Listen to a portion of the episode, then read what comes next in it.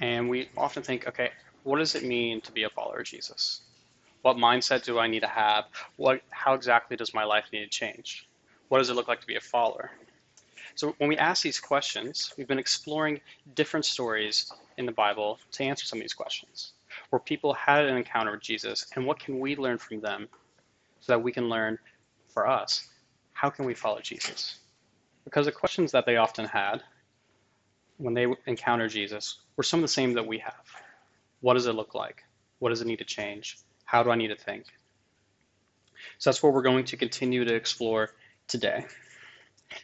And one thing that I've mentioned at the beginning of each sermon, and I'm going to uh, mention again now, is that oftentimes we connect with certain characters in a story. We identify certain traits that they have, and we might think to ourselves, I, I'm kind of like that. I identify with that. I sympathize with it. And we want them to find a resolution for their own story so we can find a resolution in our ours, so we can share in their experience and we can learn from them.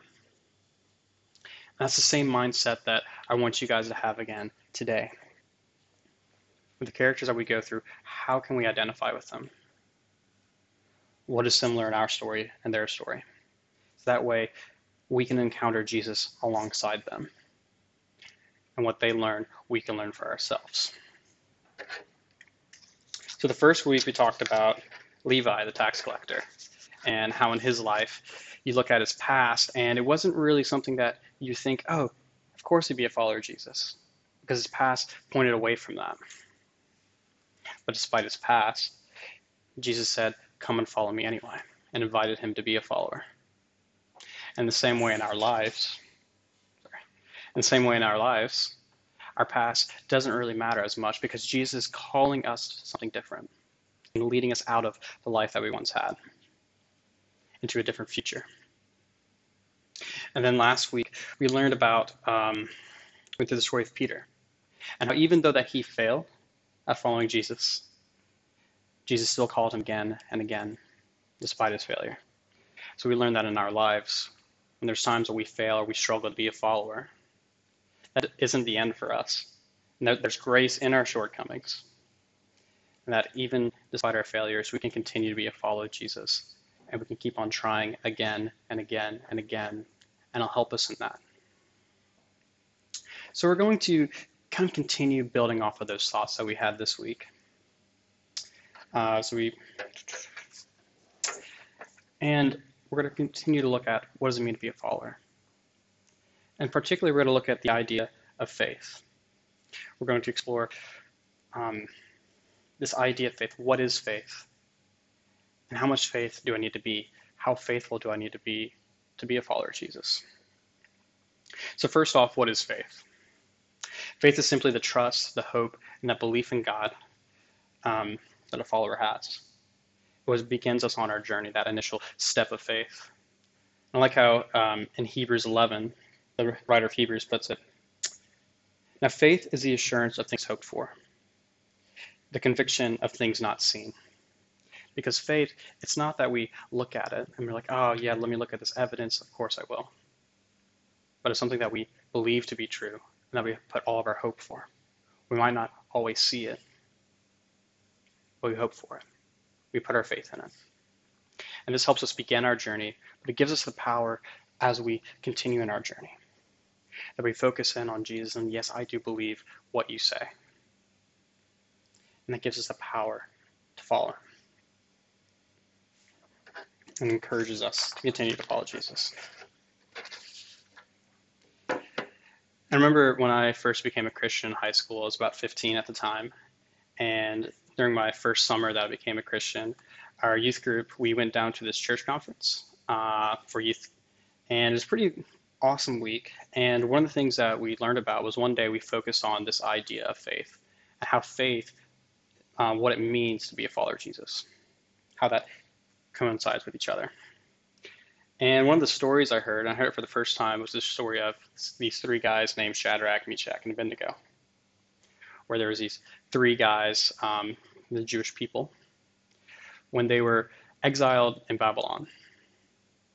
And during their exile, they were forced to uh, worship the king and the gods of that region.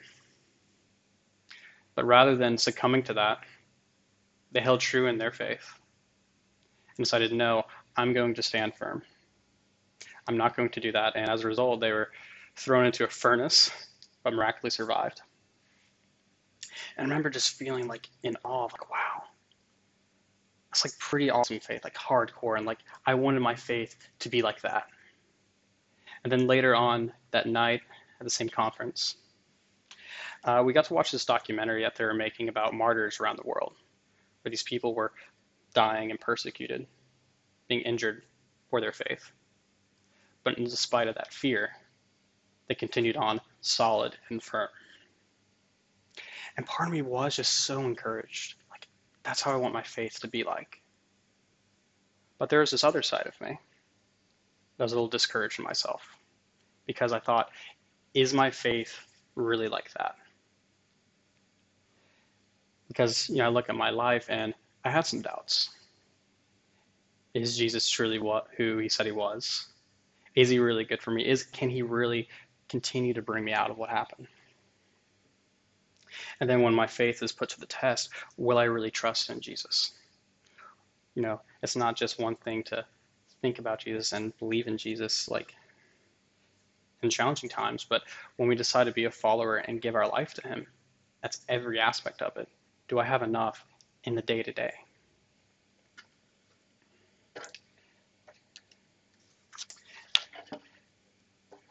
See, because when I compared my faith to them, I didn't feel that my faith was as strong as they were. And I wasn't as confident or as sure.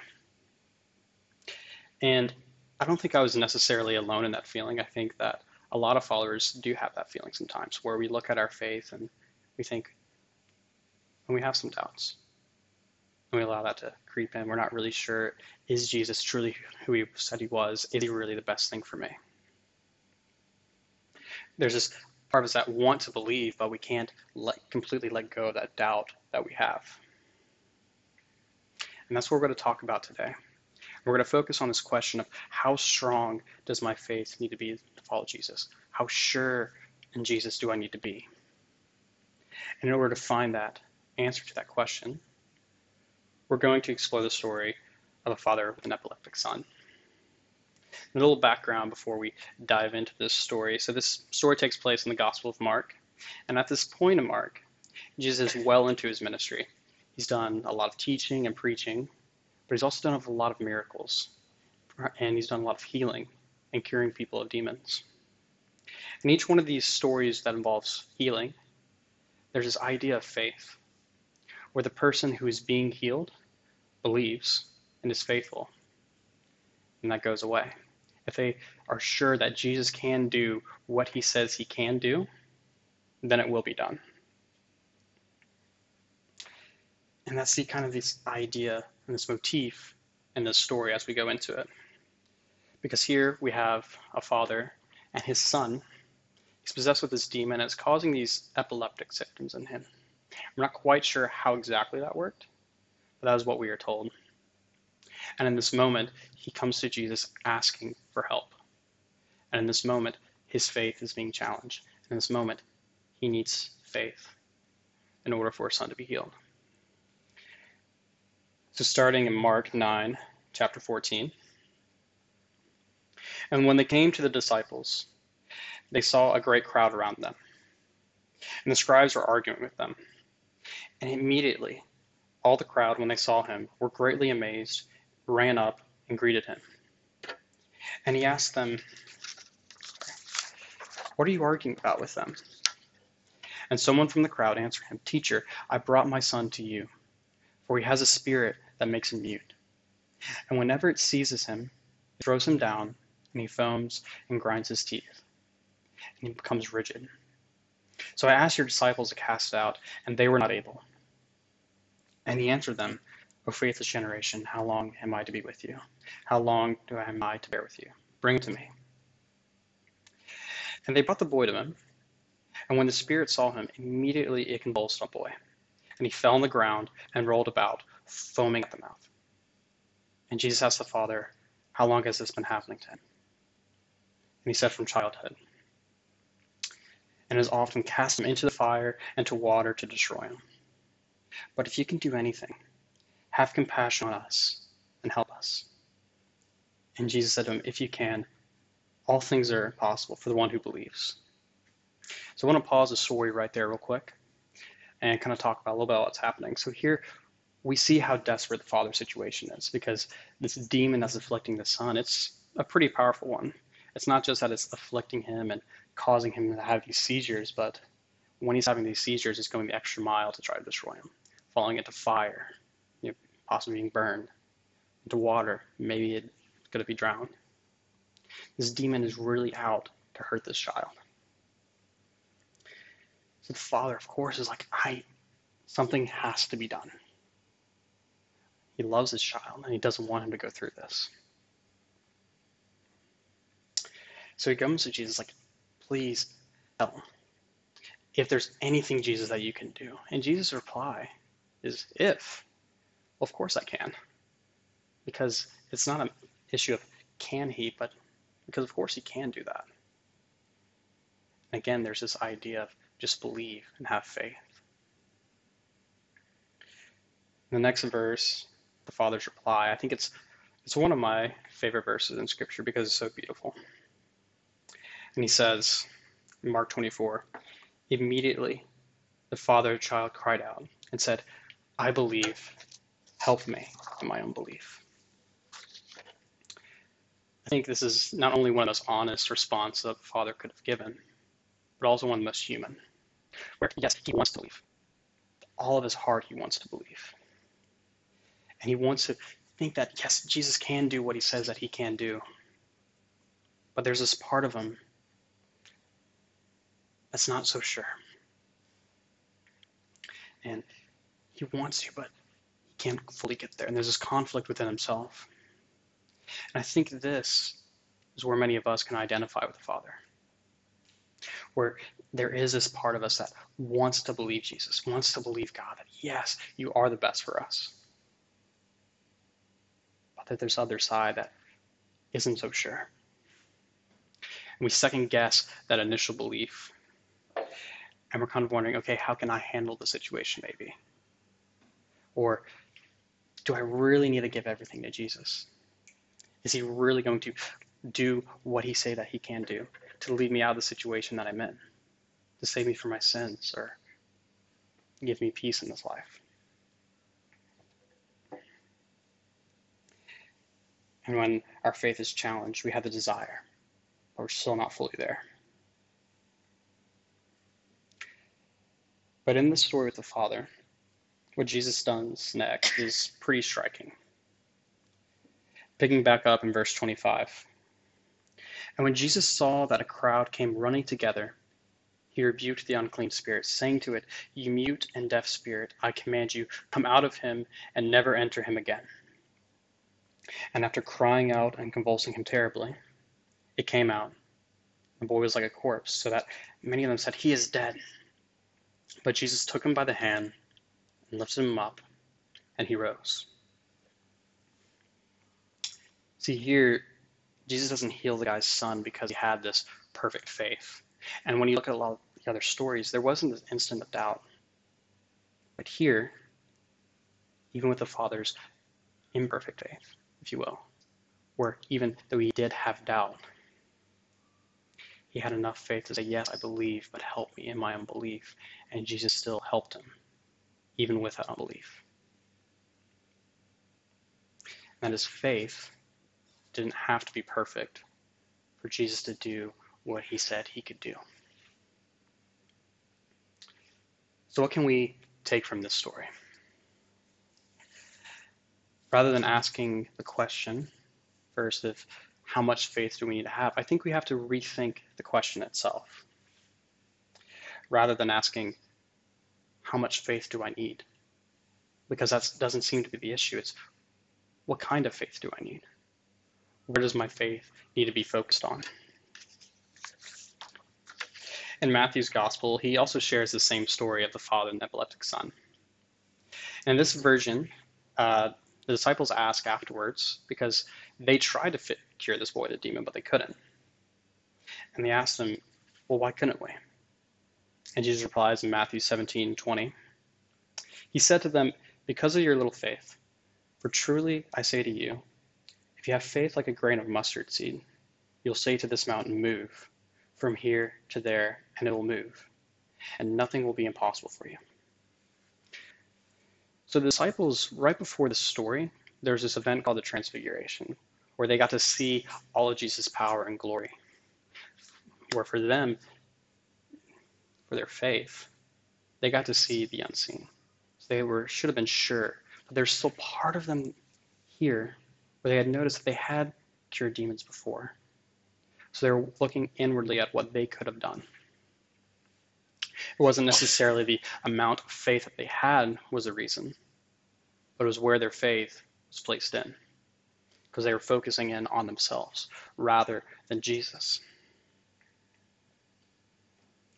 Because, as Jesus said in a parable, he talks about a mustard seed. And a mustard seed, it's a very tiny seed that eventually does grow into this massive uh, tree or bush. And he says, even with faith as small as that, you can move a mountain. So what he's saying here is, even if your faith is tiny, you can still do these massive things. That God can still use that, even though we look at it as small. So with our doubt and our faith, even if we have our doubts, even if we're not fully there, God can still use that bit that we have to do some pretty amazing things. So I don't think doubt is necessarily a bad thing because it's a human thing. It's a normal thing in some way. But the same way that the mustard seed is small, I think Jesus has another thing with his parable. Because mustard seed, it doesn't say small, but it grows. And the same way, the more that we choose to say no to our doubt and stretch out and on faith and try to live that faith, our faith too will grow. And some of our doubts will begin to go away. And we'll be able to trust Jesus more and more.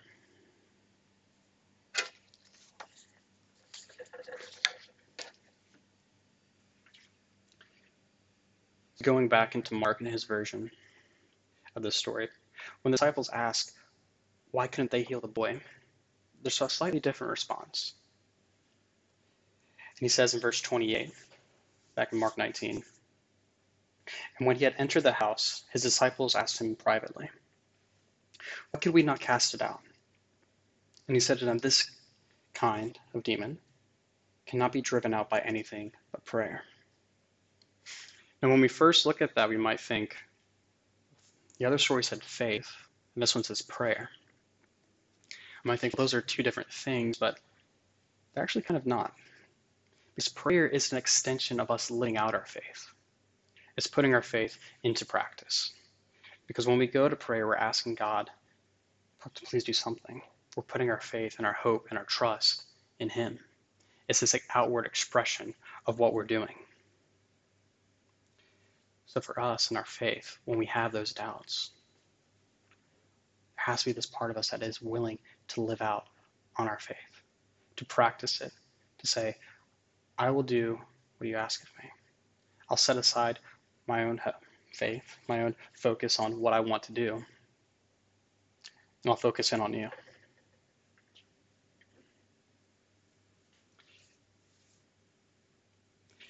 And the more that we do that, the stronger our faith will become. The less we'll seem to doubt, even though that in our doubts, Jesus will still work within our faith. There has to be this idea of moving forward in the same way that last week when we fail, we move forward. So too it is with our faith. That when we doubt or we're not so sure, we're not as confident, we too then have to seek to move forward. And that's kind of the takeaway I want you guys to have this week.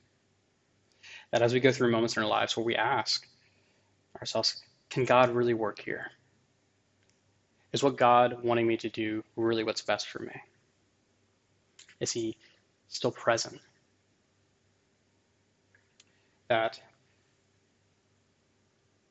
we set those fears aside for a second, as much as we can, and try to live out our faith. To ask God to help us in our unbelief.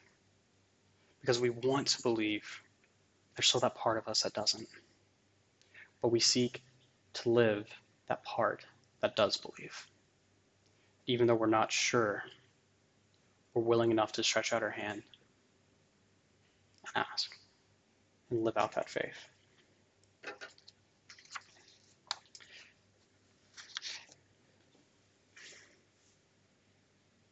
Because being a follower is not about how strong or how much our faith is, but merely that we are willing to live as if we do believe. And the joy that we get from living that way is that our faith will grow the more and more. And the more confident in our faith will become. Even though um, even though that we have those doubts, God will still be with us in spite of them. And to be a follower isn't this idea of having that perfect faith, but merely living out our faith the best that we can. So let's pray.